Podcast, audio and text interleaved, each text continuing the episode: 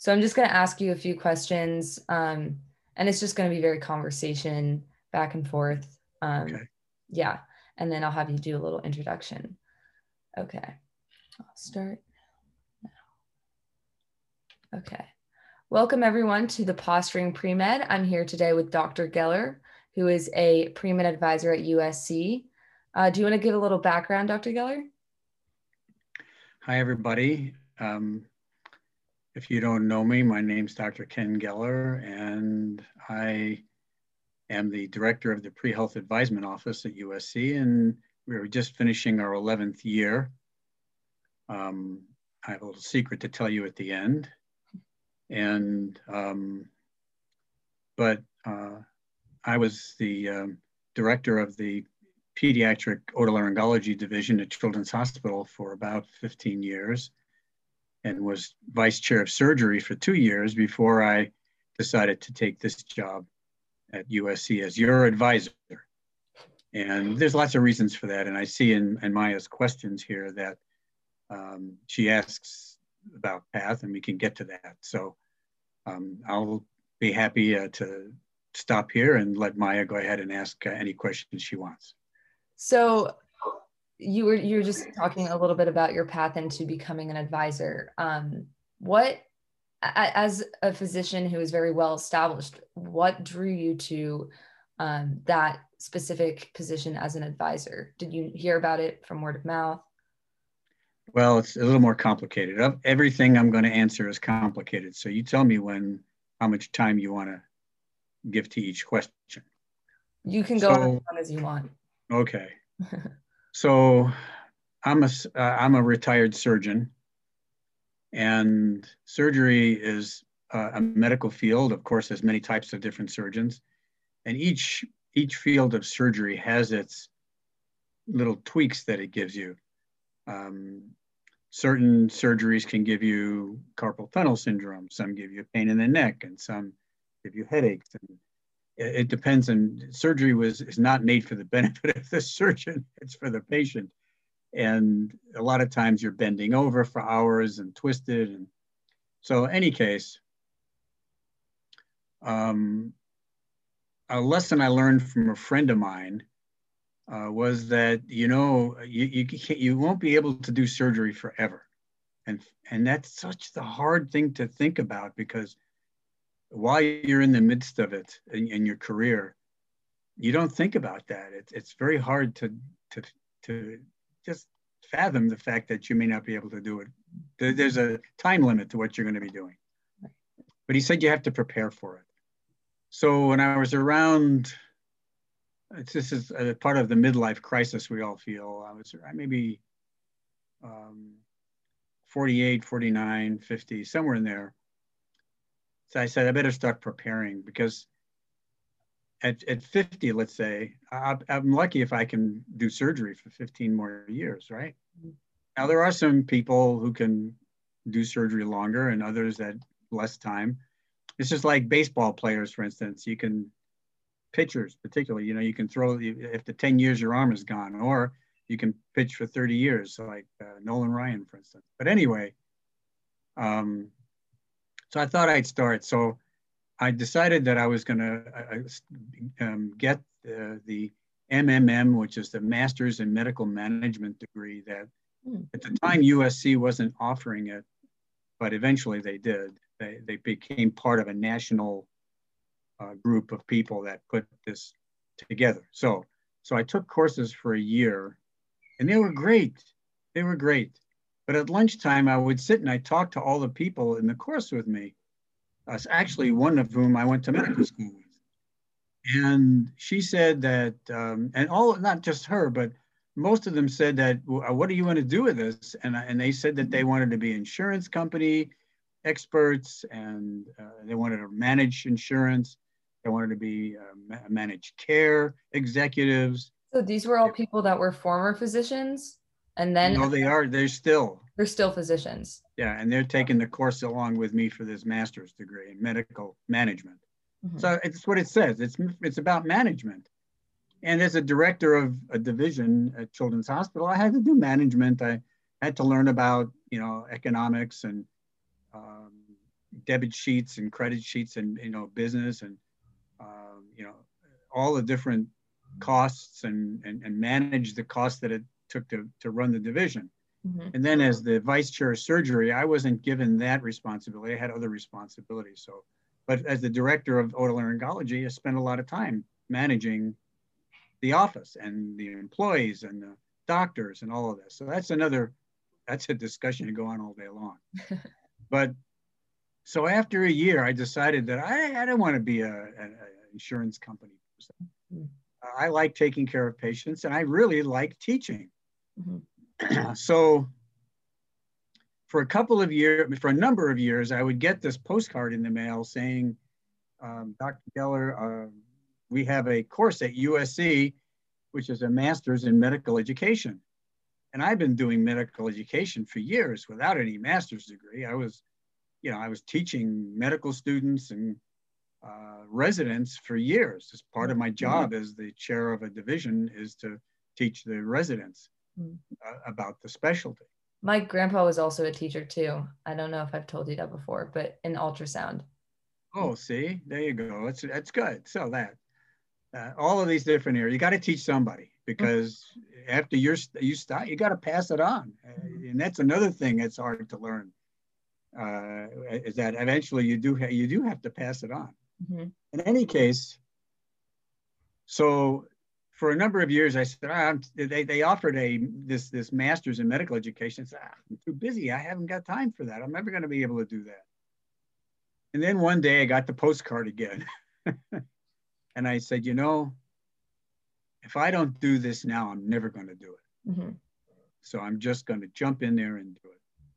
So I jumped in, and from 2003 to 2005, every um, a, a, a three day weekend every month. We had all day, that's all day, Friday, Saturday, Sunday, uh, our courses for our master's degree. And in uh, be on the May, excuse me? They would be on the weekends? Um, uh, Friday to Sunday, through Sunday. Okay. Uh, and then uh, we, we started off with a number of them every, um, that were every week for a while, and then it became every month but the amount of work and reading, uh, it's a lot of stuff. Mm-hmm. And so for two years, every every weekend, when I wasn't in class, I was reading and doing reports and projects. And so two years later, I got my master's in education, medical education. Mm-hmm. And that was the last year that they offered it.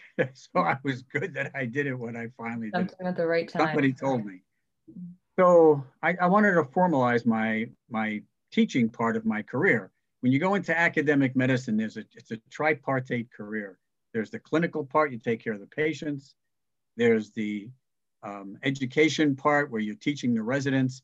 And then there's the research part where you're doing uh, clinical or uh, uh, bench research. And I, I, I, don't like bench research, so I did clinical research.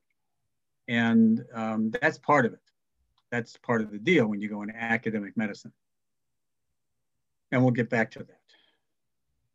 So um, once you get the master's degree, then then then you got to use it. Right. so I I did a lot of um, job. I, I, took on lots of different committee jobs at the medical school and got us through the uh, evaluations. I was part of the committee that evaluated the educational program. and then um, one day in the clinic, I had a student that was shadowing me, and uh, she said that uh, the baccalaureate MD program, which they had at the time, where you go for four years undergraduate and then you were guaranteed admission to medical school if you met certain, if you met criteria. Mm-hmm. Uh, and uh, I don't know if you guys know of Dr. Erin Quinn, but she was with us actually in the, in the uh, health, uh, the pre-health office for a few years. But anyway, um, she managed that and she was managing it while she was the Dean of Admissions at Keck.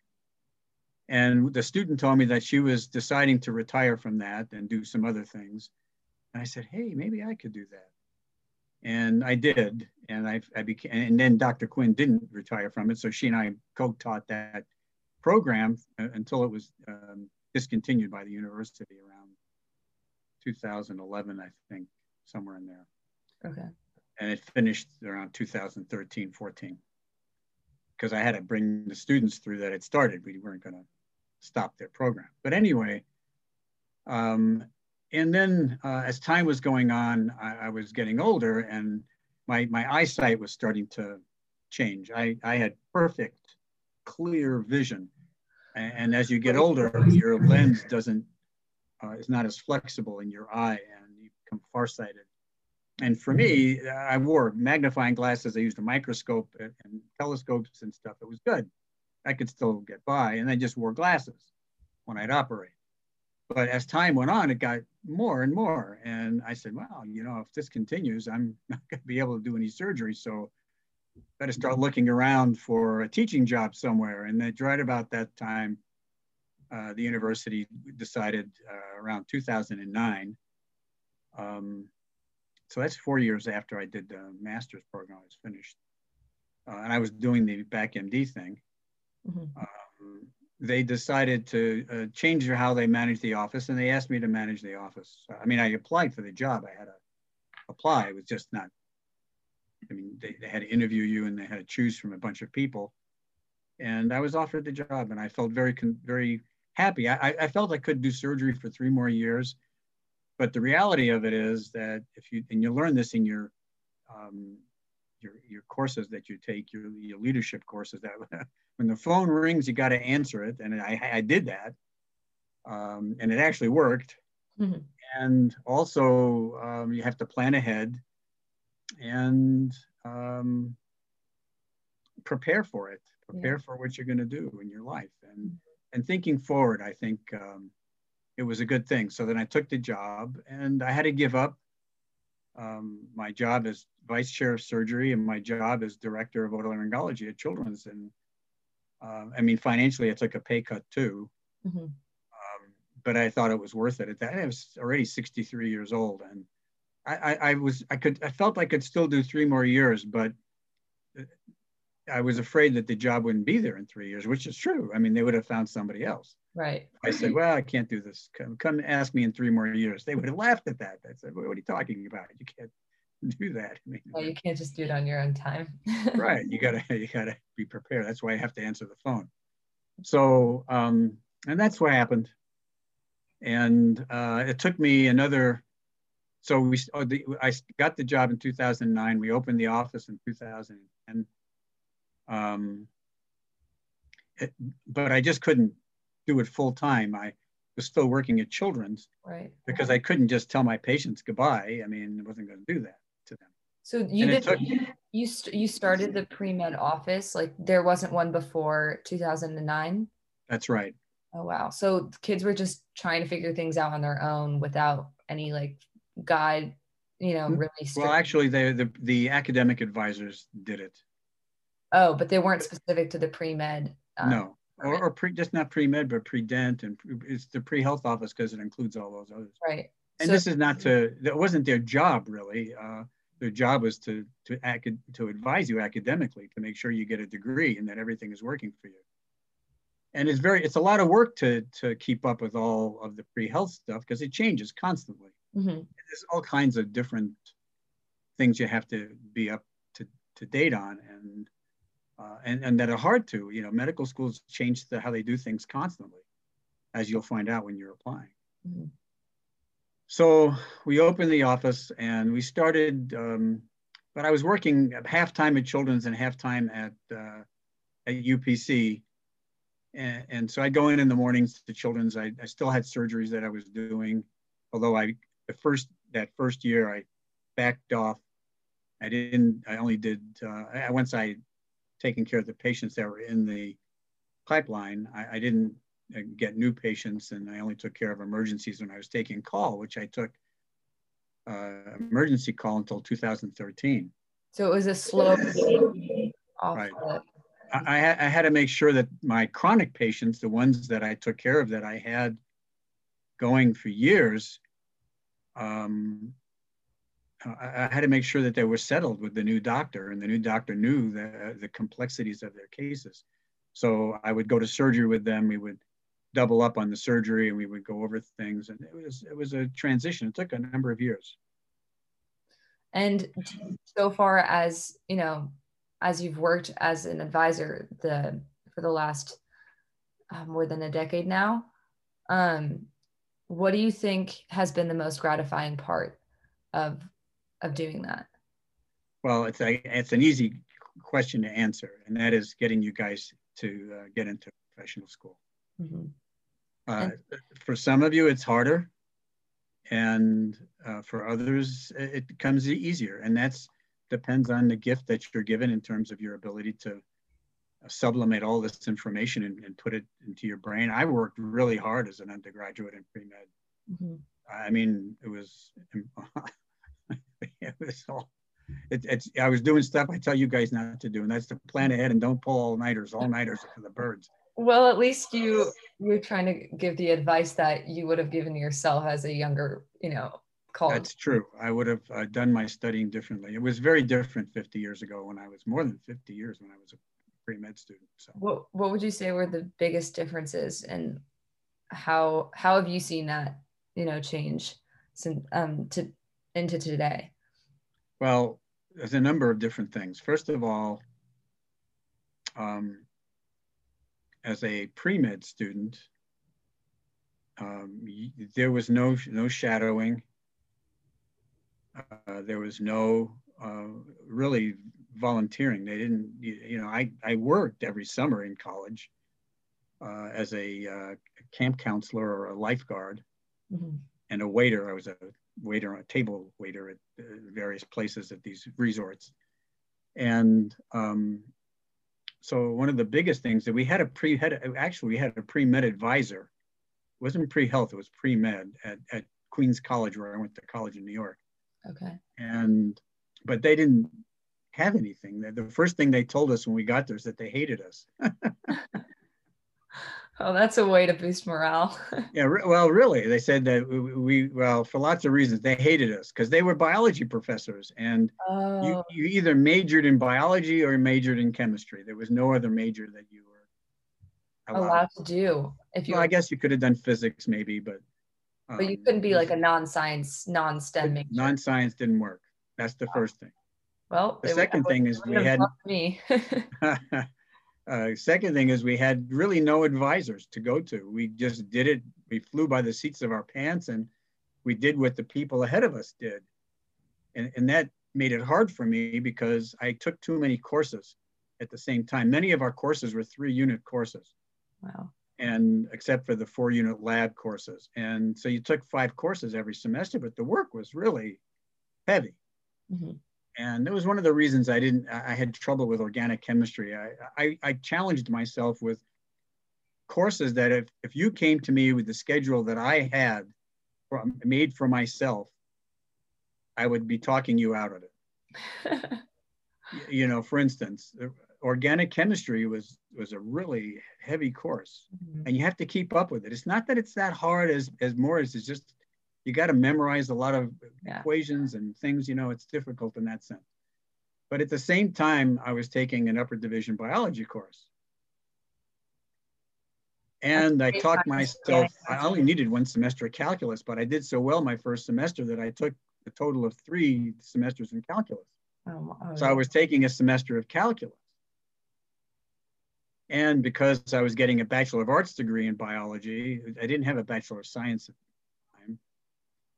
so I had to take my English course, required English, and it was a poetry course. Plus, I had my language requirement, which was French. So I'm doing all of this stuff, and there was just there was just no way I could do all that. Mm-hmm. So there was nobody to tell us that we made the wrong decision.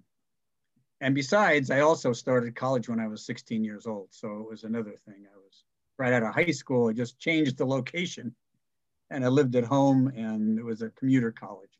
Okay. But in any case, um, that was one of those things. Then also, uh, we didn't get told what our MCAT score was. We took the test. It was one and done. You did it one time. That was your score.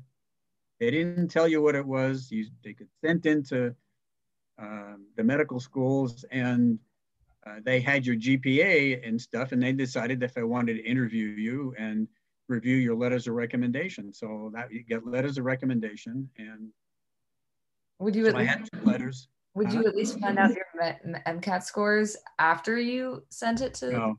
Wow. So you still don't know it to this day. Not, not. I had a chance, but it was um, there was one interview at one school that the students, that my class friends would say, he holds up the paper to the light so that you can read it backwards if you can. And it was just at the time of day that I really couldn't see through the paper to what the score was. Mm-hmm. So I never knew what my MCAT score was. I guess I did okay because they interviewed me in a bunch of places. So. Well, yeah. And I was a middle of the road student. I was not a, I was like a three five GPA. But you got somewhere, so that's all that matters. That's all I, I got into three, four places. That's awesome. I applied to about 25 schools and I got into four of them. How did you know you wanted to become a doctor? Oh, that's it. that's, that's, a hard question. question. Yeah. Well, that's a difficult one. And I'm a clay. I, I have to tell you that uh, if you'd asked me that 20 years ago, I probably couldn't answer it. Mm. Uh, at first, it was just a natural um, magnetism I had, so that when any of my friends got hurt, when we were playing, you know, in the yard, you playing on concrete or gravel or stuff, you know, there's no grass where I played. And um, when anyone would get hurt, I was always the first one there to, to, to, you know, I didn't know what to do for them. I would just brush them off and take them home and, or put water on it or do something. You know, it was just something that I did. And you always had the instinct to care or to help. So that's true. Um, but as I got older, I said, "Now, what, what, what, what was, what was that? I mean, why did that happen? How are you born that way, or it was temperament?" Uh, and uh, and my, you know, um, my temperament was to to be helpful. Mm-hmm. But the question as to why uh, was different. And it took me another 25 or 30 years to realize that I, I enjoyed, you know, so what do you think, what do we call our firemen, we, uh, firewomen, you know, fire persons, the heroes, our ambulance, our paramedics, the heroes. And what it dawned on me was that I liked being the hero. Mm-hmm. I, I, liked people thanking me for helping them. And and I liked science too. I was constantly badgering my parents. Mm-hmm. My parents graduated high school. That was as far as they went. Um, and on my mother's side of the family, I was first generation American and first generation college student. Mm-hmm. So the was it was it their goal for you to ultimately attend college or did they were they not as um, attuned to that did they have a particular interest or intention for you to go to college no no they so when i told my parents i wanted to be a violinist my mother said forget about it that's hilarious so, so I, I had a choice of lawyer doctor dentist or accountant those were the three, four choices I had to pick from. Other than that, I would have gotten lectured to over and over again. My dad worked in a factory, and he took me there one day, and it was in, it was it was the stinkiest place. It was terrible, and I said, "I'm going home and do my homework. I don't want to work here." So uh, my dad and my grandfather, his dad, they both worked in the. Uh, it, was, it was at that time. Uh, animal furs for coats and stuff was a big deal. And uh, so they were in that trade where they processed furs to make coats and things. Mm-hmm. of course, eventually that died out. So, but that was good too that that happened. I mean, all these animals being herded for for coats for people. Yeah. But anyway, um, so I didn't have a choice. Uh, uh, as you, uh, if you're parents are immigrants, you all can understand they sacrificed a lot and um, to come from Europe. My, my grandparents came from Poland. Uh, they, they were Polish Jewish families who immigrated to the United States in the early uh, 20th century. So anyway, um, there wasn't much choice there. But I was I was okay with that because I liked I liked it and uh, science and dissecting things. I did it. I, I, was dissecting frogs. Anytime I went to camp, I was always talking to the counselors. Let's dissect the frog or something. And it was you know. I feel badly now. We killed a frog, but in the end, uh, I was interested in it. So. Um, it's it's the necessary.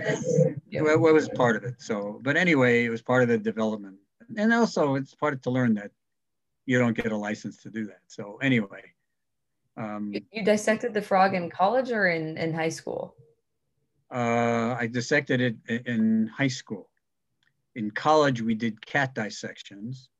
So these were, we didn't kill these cats. These cats were embalmed. So, wow. uh, so we did cat dissection.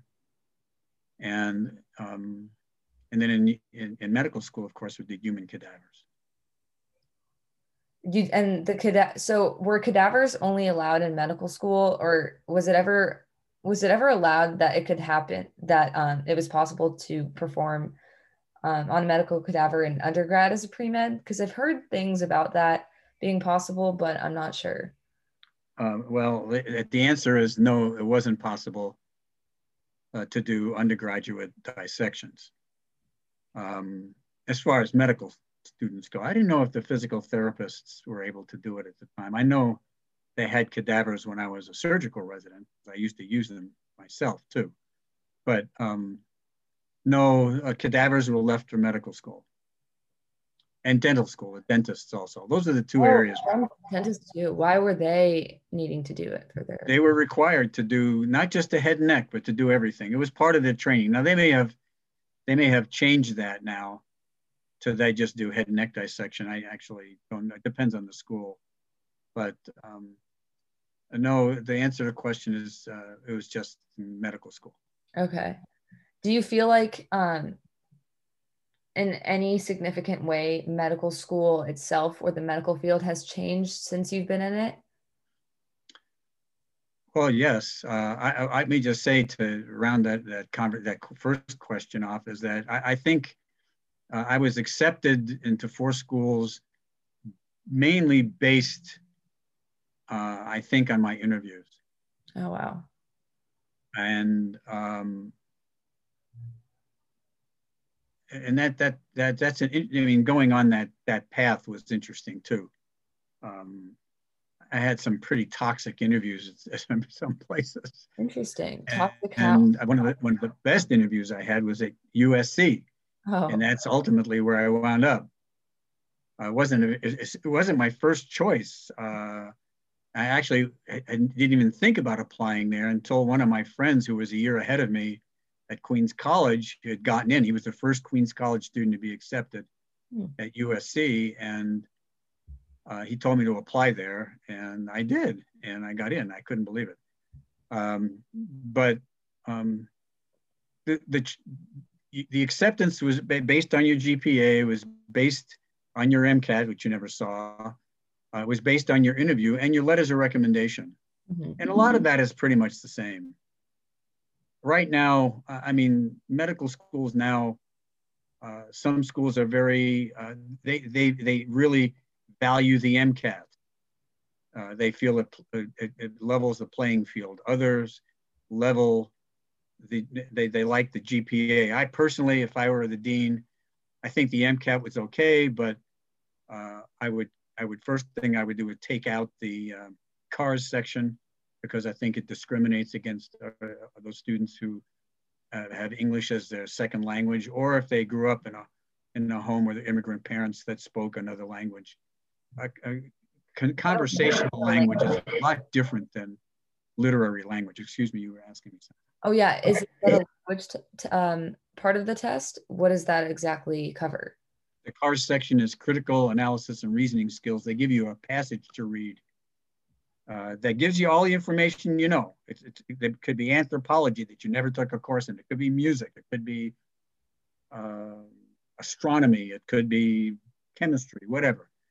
Uh, but the answers are in the paragraph. It's analyzing what they are looking for to give you questions to answer. Mm. And like I, I, I tell the students who I tell them, you got to read, read, read, read, read. Uh, and, you know, read good literature, late 19th century or 20th uh, century uh, English literature, good stuff, not, not junky stuff. And I'm, I'm fluent in Spanish. I used to be anyway, but, and I used it all of my career for my patients. It was very important to Children's Hospital. A large portion of our patients were Spanish speaking at the county where I was an intern. A large portion was Spanish speaking, but when I want to read Spanish literature in Spanish, mm-hmm.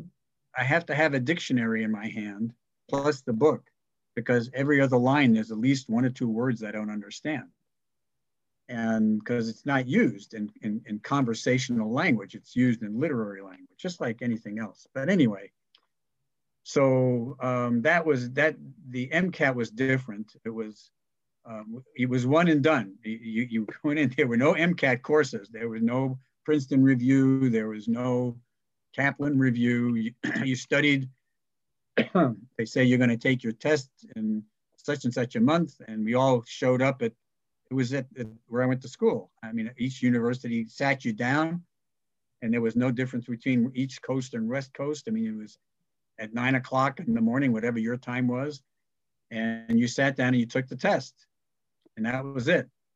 So that was different. Um, I, I, think it was a more holistic re- a, a review of the students. I think, honestly.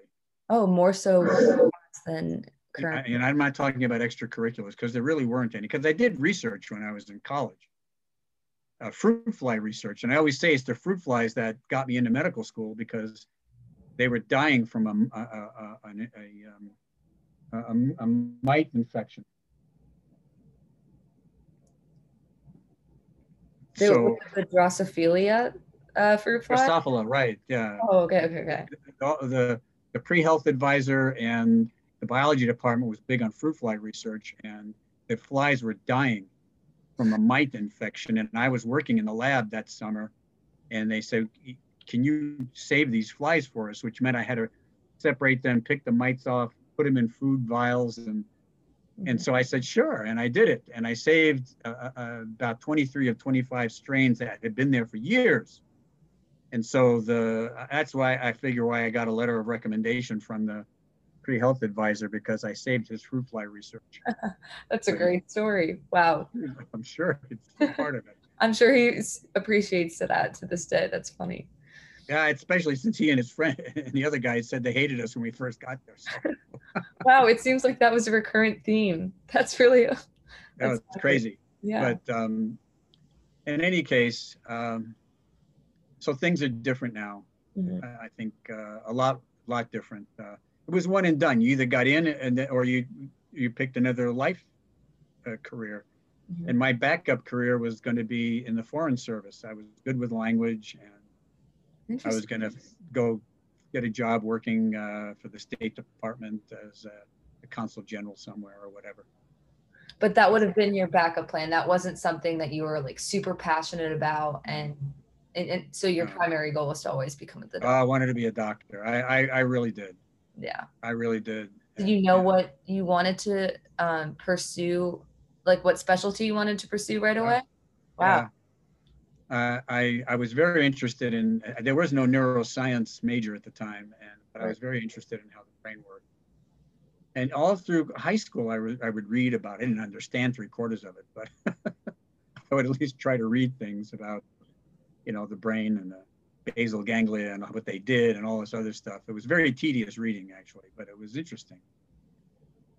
So when I got to medical school, I decided I wanted to probably do med and neurosurgery, and um, I didn't find neuroanatomy that it, it, was a tough course. We took that for a whole semester. Whoa, about all the different tracts and everything, and I didn't I didn't realize I could keep those in my brain mm-hmm. after we finished it. But what changed my mind was um, I, I, I would go up to neurosurgery. I'd scrub up. I wouldn't scrub, but I put my you know scrubs on and go up and watch. Especially when I was on my neurology rotation as a third year medical student. I knew I wanted to do some type of surgery, but I, when I stood and watched for eight to ten hours the neurosurgeons doing surgery through a little burr hole in the skull, I, I, I realized that I didn't have that kind of concentration that I could really do that. I, I, I couldn't focus that long. It's just, and that's how you learn about yourself. Uh, I have to say, I, then as a surgical resident, I had to rotate through neurosurgery, mm-hmm. and it was it was tough. The, the length of the operations, the call schedule. I was on call up actually every, every night for two months. So I had I was, had bad sleep deprivation. Yeah, because you have to stand on your you have to stand on your feet for like hours at a time. Hours. Hours. Yeah. I think that was the rotation that my mom actually passed out in, and that was how she figured out she couldn't even physically take neurosurgery. So. Yeah. Well, for me, we actually, when I was a surgical resident at the VA, we rotated on neurosurgery, and I, we did a 22-hour case. Wow. And and during that 22 hours, I'm not doing anything except holding retractors and suction, and that's it. And I can't even see what's going on because they're working the, the attending and the neurosurgical resident are working through this hole about that big, and we, we and then of course when the surgery is over, they look at me and say, "Okay, Geller, you take care of him. Take him to the ICU. He's all yours." Oh. And so I had to stay up the rest of the night. They got to go home, go to sleep at least for wow. a couple of hours. I had to stay up and settle him in because he was a diabetic also. But the thing is that uh, I realized that wasn't going to be my my field. Yeah. So. I feel like you once you you know go through rotations and stuff. At least that's what most medical students say. They don't really know exactly what they want. They have an idea of what they want to do, and then once they go through rotations and everything, which happens your fourth year, is that right? Third and fourth. Third and fourth. And maybe now part of the second also, because they're changing curriculums all over the country now. They, oh wow! I think they understand that. You know, we we I took the old Flexnerian curriculum where we took, I had to take physiology, I had to repeat biochemistry, I had to repeat microbiology. We took anatomy, we took neuroanatomy, histology, embryology. Wow. Uh, I mean, those, and you did that for two years. The good thing about USC is that once a week they take you out to a hospital so you can talk to patients. I thought that was that was that was a very unique thing. But it was two more years of basic science. It was, mm-hmm. excuse me, it was it was it, it wore you out. Definitely compounds on each other because I feel like I'm already starting to, you know, wear out just with the the amount of school and online school we've been in. But I can't imagine I can't even imagine being in medical school right now at this very moment. But I know I'll eventually once I'm there and being oh, surrounded by people, yeah, it'll be fine. You take you taking a gap year, right? Yeah, that's the plan. Taking a that's gap good. year, and then um, yeah, and then hopefully attending. So yeah, it's all crazy because I think something that I find really comical is that whenever I speak to you about um, you know all my endeavors and, and what my path to medical school is going to look like and the trajectory and i relay that to my mom and she's like well i just i didn't do that and both my mom and dad are um, they were immigrants. My mom moved from lebanon to the us but my dad uh, did medical school in jordan. And then he came um, to the us where they met at university of iowa during residency. And great, a great medical center. Yeah yeah it's great. Um, another place i'd consider obviously but they um, they were both like I just don't understand what the point of a gap year is. We both didn't have to do that. I can't imagine that things are that much different now. Why would people want you to do gap year? And so like it's it's been tough trying to convince um, trying to convince them or at least eluc- elucidate as to why um, taking a gap year is helpful and oftentimes necessary.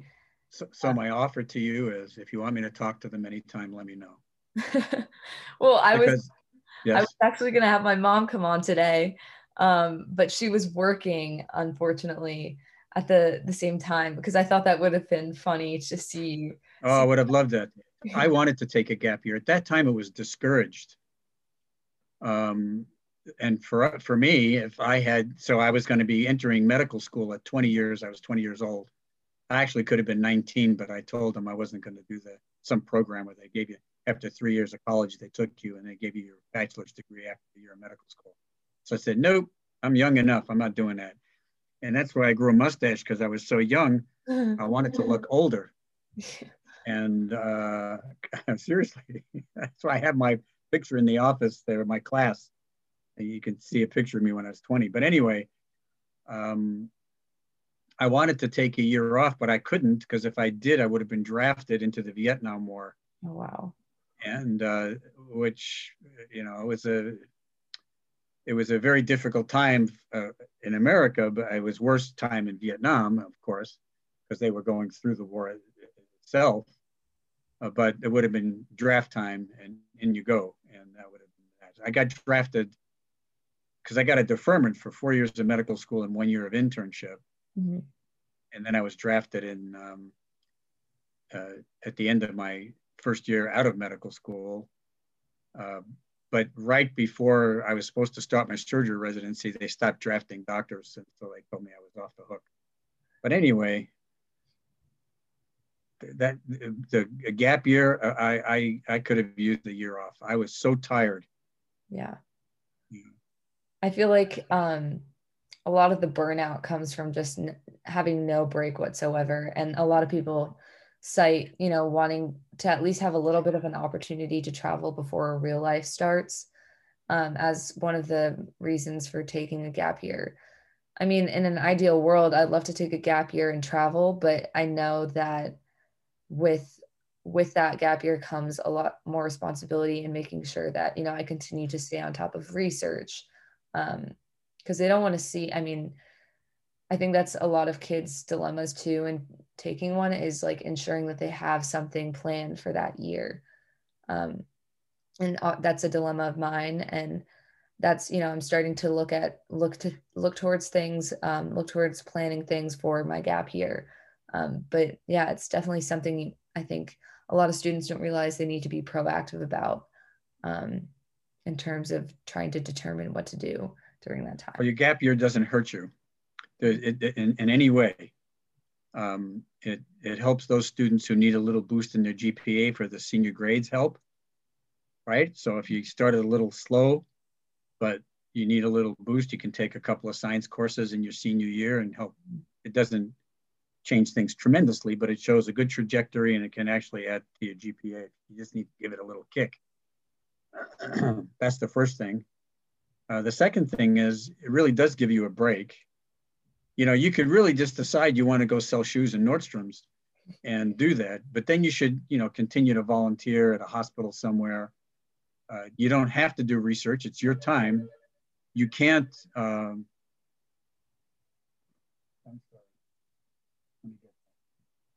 you can't um, leave the country because if you're going to get interviewed, you don't want to be off somewhere and, and can't make it back for your interview. Mm-hmm. Uh, but then you can travel because by April of the next year, April, May, you're going to pretty much know where you're going. And so you have May, June, and July to travel anywhere you want. And then medical school starts in August. So uh, you get the chance to do that. Um, it does give you a break. I, you know, I worked every summer when I was a, a senior in high school and then through college. Uh, as I told you guys, uh, the when I got after my first year of medical school, we did actually have the summer off. You don't get that anymore. No. Uh, but I, I, got the summer off and I went home to New York and we lived in this little row house in Queens. And I went up to my bedroom and uh, I, I, didn't, I, except for eating and taking a shower every day, I, I didn't come out for two weeks. I sat there and read all the James Bond novels and all of the uh, other, all these books I wanted to read. And my my father would come in and say, "Kenny, uh, are you aren't you getting a job this summer?" I said, "No, I'm too tired. I'm not doing, I'm not doing that anymore." and uh, and I didn't. I took the summer off. And it's the only reason I got through medical school is I took that summer off. So. Wow, that must be a very distinct memory since you know you were reading James Bond for two weeks, and that was the only break you ever you ever got, which is pretty it, it, I did take. Uh, I finished medical school in April, and I got to take a couple of months off between res- okay. residency, and so I did go to Europe then. So that was my. Oh, that's great. See, that's exactly what I would love to do. Again, in an ideal world, but um, I guess overall, like, w- would you say that be, be, being a doctor and going through the entire process was everything you'd ever wished for and expected? Well, the, the answer is yes. The, the short answer is yes. Uh, I, I always wanted to be a surgeon my path to surgery was a little skewed, and we can talk about that some other time because that's another hour discussion about that, how I got to that. Um, the one thing is that when I did my otolaryngology rotation as a medical student, I said, I'm never doing this. it turned out that was my career. That was exactly what you did. exactly right. But I did it with children, which is, is which is the subspecialty, which I really love. Um, but um, uh, well, figure out where I was going with that. Oh, yes, was it ever everything? Yes, but it, it was in that sense. I, I feel that I have, uh, I was very fulfilled throughout my career. Um, the thing is that going into it, I, I, had very little experience. I didn't, except from having gone to the doctor, having my tonsils out, you know, going in to see the union. Doc, my dad's union had a had a medical plan, so he had to take the train into to Manhattan to go to the doctor. But anyway, um, I remember that after that that summer when I came home after that first year, I went to the visit my family pediatrician, mm-hmm. and I, I, his name was um, uh, Mortimer Dubovsky, oh. and uh, I said, Dr. Dubovsky, I said, I, I want to thank you for everything. I didn't know how hard all this was when I got to medical school. And, uh, and it was hard. Um, and it is hard. Mm-hmm. And uh, you have to learn more stuff. You, you, you, learning how to how to be a doctor is, is life changing, and you'll come out of college as a you know it's just like a continuation the next step to in life to your growth and development to maturity as an adult right, mm-hmm. right? You, you, kind of feel like you're an adult when you're in high school but you're not uh, under certain certain circumstances yes uh, and, but as a as a college student you're you're grown up you're an adult you make your own decisions about most things I mean you do consult your parents sometimes mm-hmm. um, but you're still pretty much the same person. I mean, there's not any major shifts. Uh, I don't know if you agree with that or not. Uh, you can tell me. I feel like there's been a lot of growing up in college. I don't think I've changed as a person. I just think that I've matured a lot. Um, right. Just because of the, you know, the inevitable demand of being away from home that that causes you, forces you to be, you know, self-sufficient and. Oh yes See, yeah. and I lived at home in college, so I, you know, my, my mom did the laundry and she cooked for me, and I mean, I had to buy take care of my own lunch and breakfast in the morning. But the thing is that, um, but when you come out of medical school, you, are not the same person that went in. Mm. I, honestly, it, it, it, the experiences are too life changing. Uh, it changes your whole outlook about life, about people, about the world, and not necessarily in a cynical way but there is a certain degree of cynicism that you have to learn to deal with. And you have to constantly beat, beat it down. Uh, and, and there are all kinds of biases that, I mean, now that's, you know, it's very obvious now that we're dealing with that. But at that time, there were other biases. There were those for sure, because it was a civil rights movement when I was in medical school. Yeah. And so there's there's all kinds of stuff that you grow into that but you become you change you you you will then come back to the to the the, the deeper person that you were the, the the thing that made me want to get up and help up some kid who fell down or that um you know maybe if i i hit him with a pitch when i was the pitcher you know i, I always felt guilty about hitting somebody with I, I got hit plenty of times too. But you know it's one of those things that uh, you have to uh, you have to return to yourself. I've always felt that if you come in with a good heart and for the right reasons, mm-hmm. you'll be challenged tremendously in medical school and even more so in a residency program because residencies are really hard. If you think college is hard, medical school is harder. If you think medical school is hard, residency oh, is hard.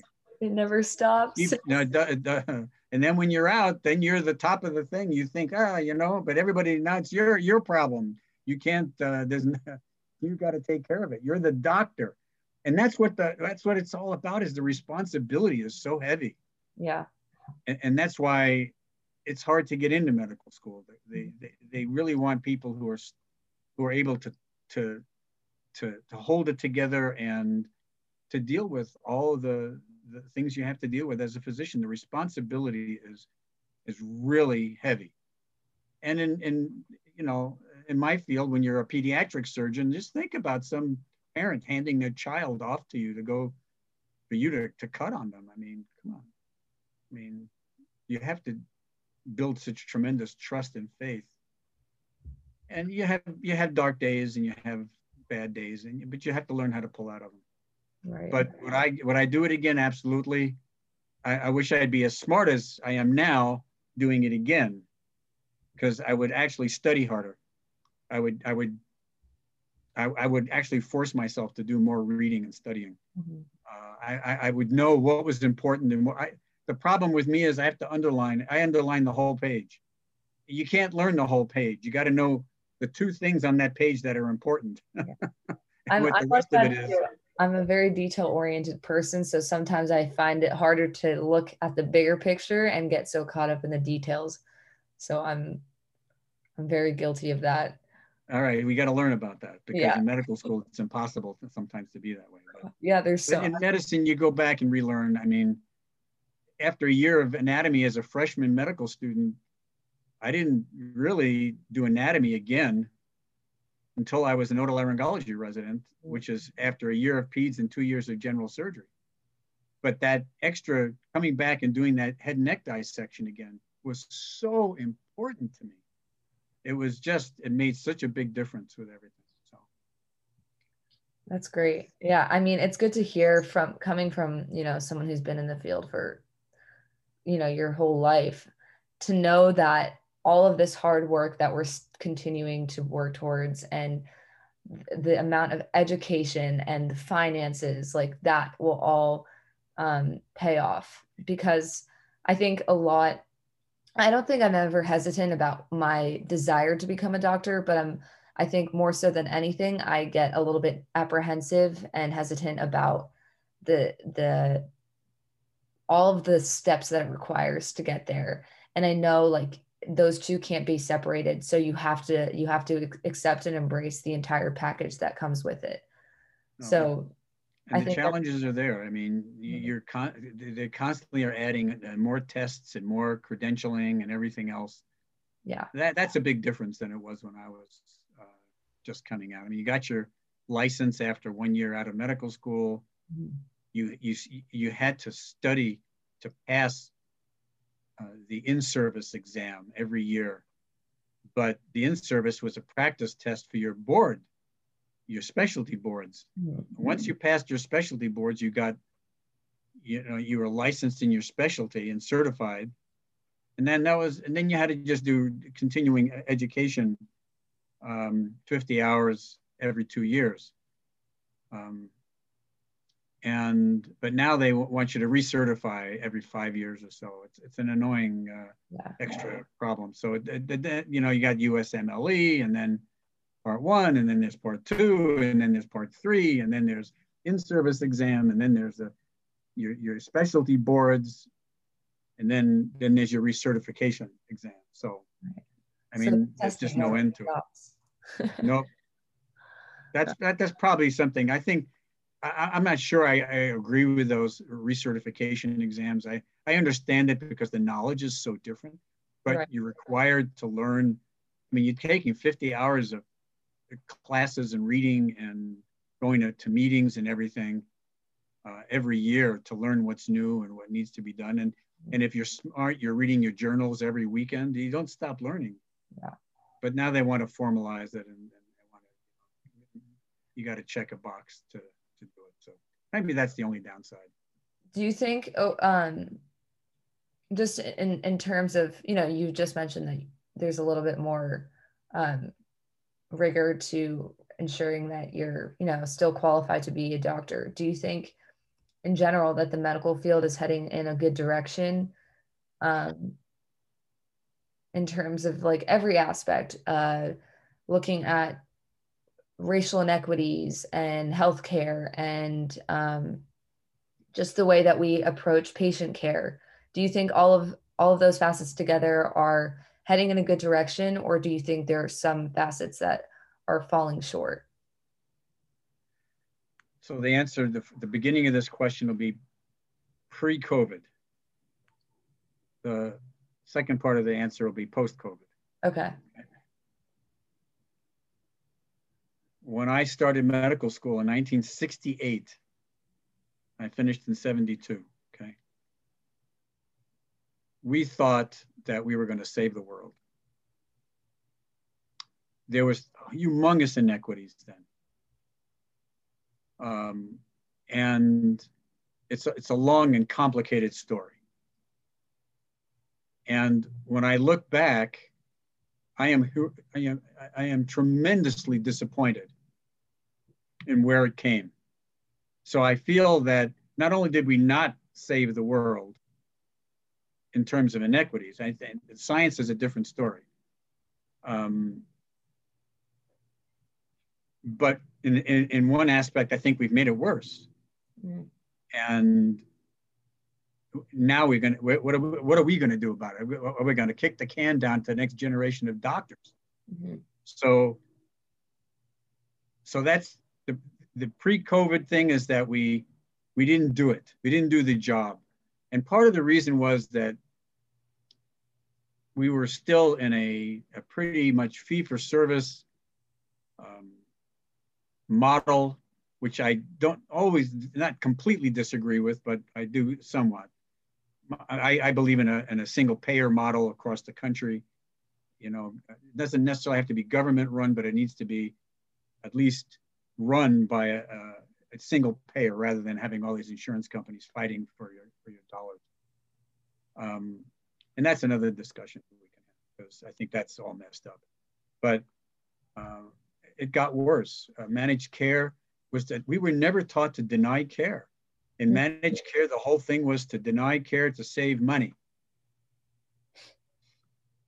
And some of the things we were doing were probably the, the, some of the expenditures were abnormal, and we were responsible. We as doctors were part of the cause, but it's a very complicated answer, and I can't tell, I, I can't give it to you in the next few minutes.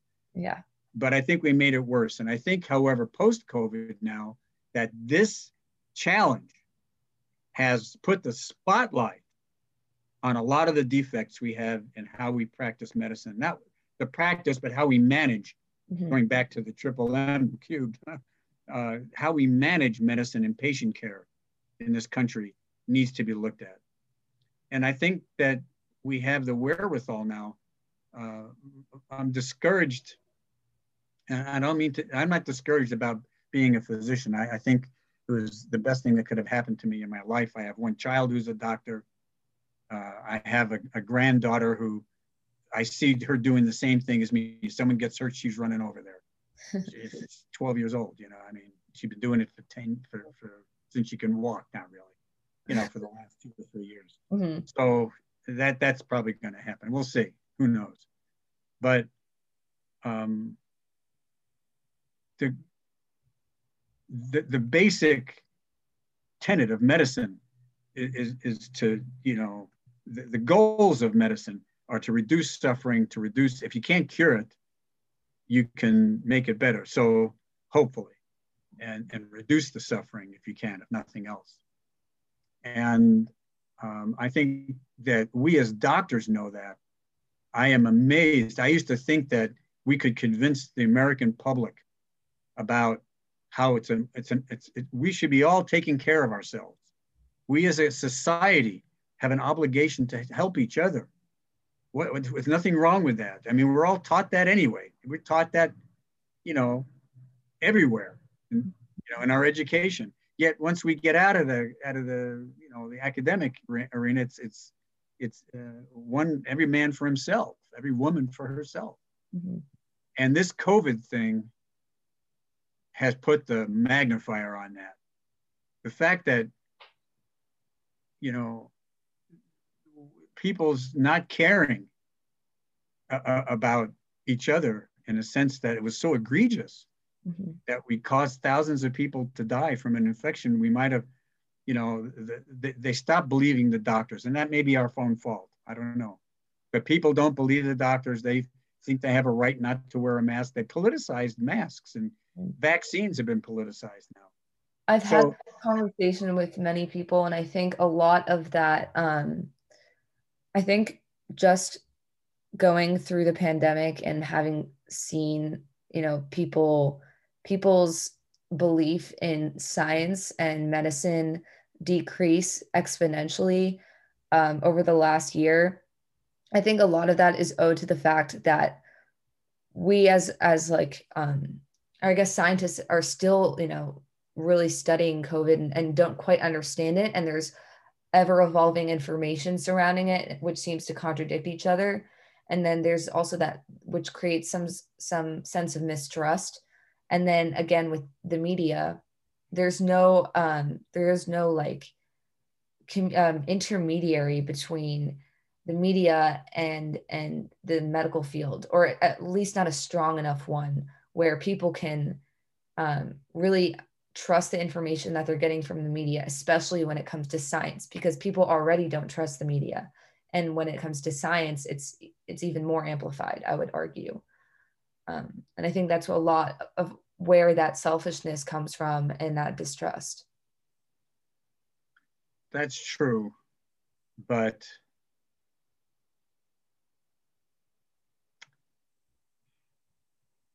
I, I could get into a I, I, I could get into a whole thing about gun violence. Yeah. I could get into um, a whole discussion of how we don't take care of our mental health mm-hmm. Patients. I, I, I, would, coming in from my, where I live to USC, almost every week there is there is some person having a psychological breakdown who's running around in the street on Alvarado, you know, as I'm driving in. Yeah.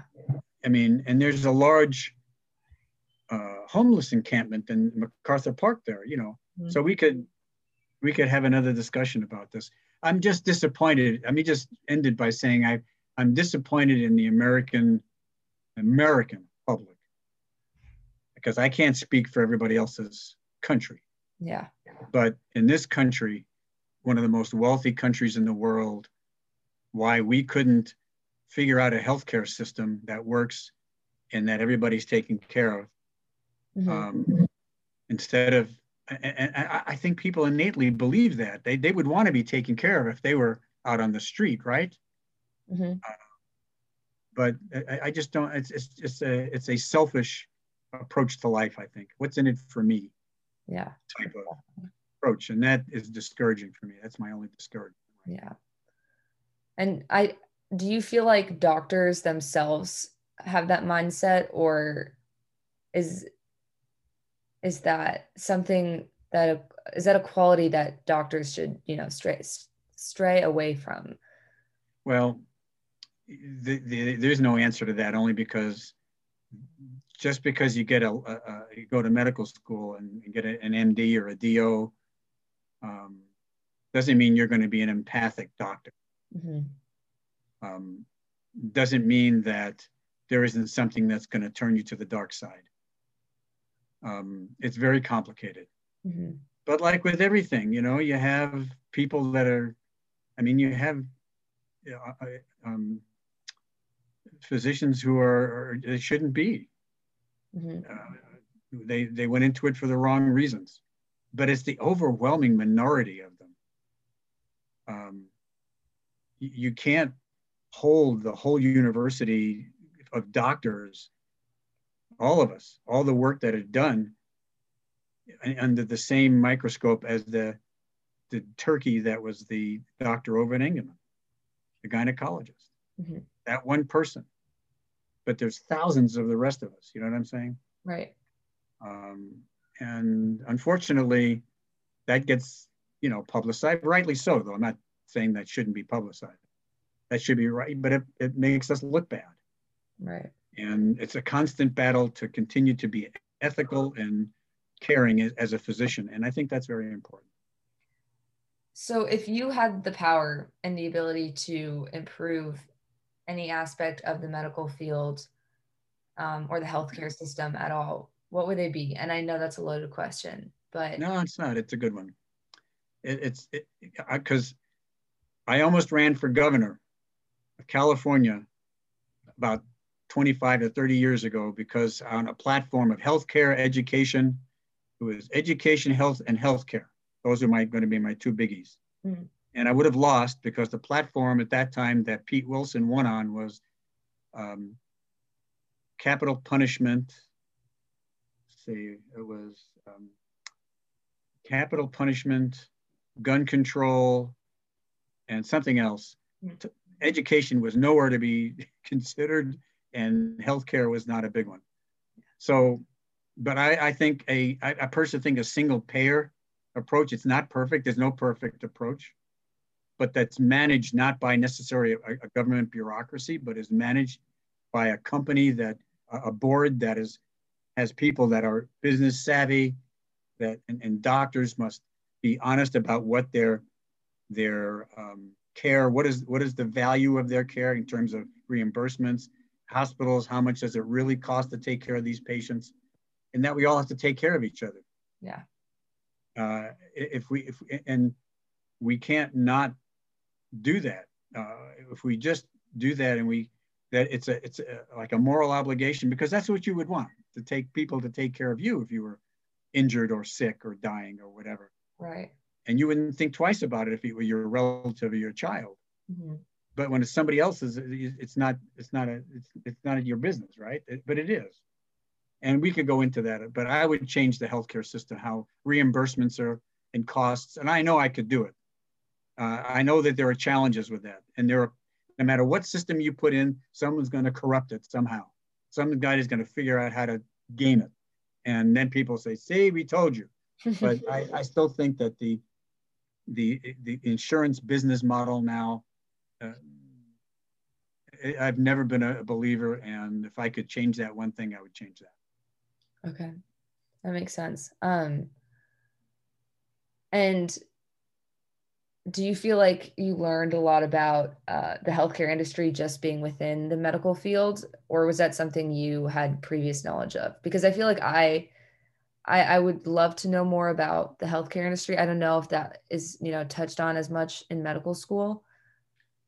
Well, the answer to your question is I knew zip about it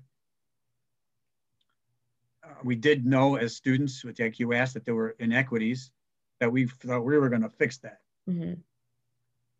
In the meantime, I was borrowing all the money from Bank of America to pay for my medical education, like a lot of our medical students. And then I had to face the reality of getting a job that didn't pay very well as an intern and resident for a total of about eight years. But I had to pay off those loans at the same time. So, um, so that puts your feet on the ground, right? Mm-hmm. And medical school, medical school and, and residency programs, I, I, I was, it's a total of um, 1968 through, I finished my fellowship in 1980. So it's 12 years. And during that 12 years, I couldn't tell you who the president of the United States was at any particular. If you said who was the president in 1980, I couldn't tell you. I can tell you Nixon because he was the president when I started medical school. But after that, I knew Jimmy Carter was in there somewhere. Ronald Reagan was somewhere in there. You know, I, I just didn't. I just couldn't tell you. You're just so enveloped in it that things change. you you only have so much time in your life to do things. Right. And that's why I didn't run. I, they told me number one, the consultant I asked about it said it cost you $2 million and you have to be able to go out and sell your program on the grassroots level. I said, I'm practicing medicine. How am I going to do that? I can't. Yeah. I gotta. I have my rent and my house and my office rent and all the equipment and oh God, I can't do it. Yeah. So I never did, but I would have lost anyway. But the thing is that um, abortion, that was another big one on, on the, that was a big thing at the time. So um, I don't know. I, I think that the generation coming out will be extremely well educated. Mm-hmm. I think that the um, the fact that we have that the, the the problems with American society have been unmasked over the last four years. I think it was hidden. The problems were there. That's why none of us really, us who are not in, in I'm kind of a minority, but not a really big minority, but understood. And then it, it came out over the last five years. And there was a, a subliminal persistence of um, uh, bias, race bias, ethnic bias. That I, I, didn't think it was all, as bad as it was. I was, I was flabbergasted. Yeah. I was flabbergasted by it, and and I, and I think it's beyond my. We, we already didn't do do do enough about it, anything significant about it. Yeah. Um, but now I think it's been unmasked, and I think as a society now we could work towards facing up to those inequities, facing up to those biases, and doing our best. It's going to take 20 more years. Yeah. It's not going to change in a year, five years, six years. It's a work in progress. It's a whole conversation we can have, but it sounds like that's work to be done by the incoming generation. It, it definitely. Yeah. Definitely. Um, I guess kind of to close out our conversation, what would you um, what's the biggest pieces of advice you'd give to incoming um, incoming doctors, um, including myself and and everyone else, every other pre med student um, in my generation? That is a um, well. There's a couple of things, um, and and you're going to say it's, you're going to think this is cheesy. okay. Okay, I'm ready. But it isn't. It isn't. It's serious. Okay. If if you do two things, number one is always practice the golden rule. The golden rule is somewhere in every religion, every belief system in the world. Mm-hmm. That's you know, that's a, it's a it's a good system, mm-hmm. okay, a belief. But the golden rule, because it makes common sense, right? But the second is, and I, I learned this from Jason and Westberg. It was a book I read in my master's degree uh, studies. Um, but if you if you practice with the golden rule and self-reflection, think about what you're doing. If you make a mistake, why did it happen? And mm-hmm. try not to do it again. It's going to happen. You're going to miss a diagnosis. You're going to miss looking at a lab. You're going to cut the wrong thing in, in, a, in a surgical procedure. It's going to happen because none of us are perfect. Mm-hmm. None of us. And time and everything was working against you. The more you do, the more chance that one in 10,000 is going to happen. So the golden rule and self-reflection, go back and think about what you're doing that's right and what you're doing is wrong mm-hmm. and know the difference between right and wrong. And just, um, you know, I, I, that's, that's basically it. That's oh, good. so something that uh, one of my attendings in medical school, and I don't know where he got this from.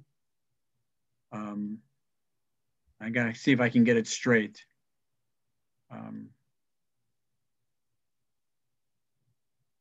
you will, as a doctor, you will cure sometimes.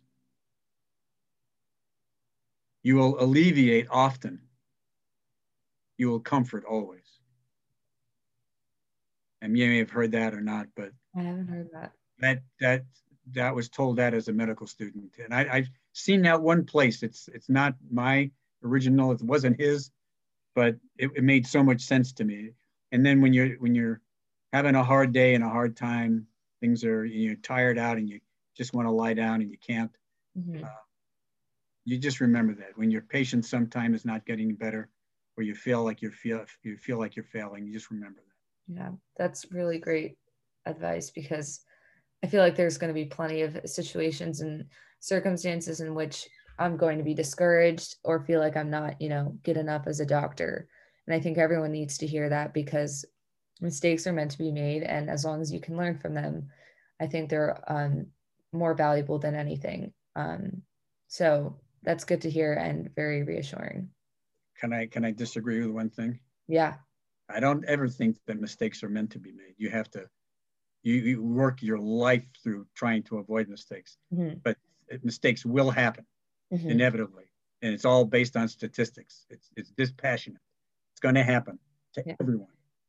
And um, and you that's the part of the reflection. How do you what do you do to make sure that doesn't happen again?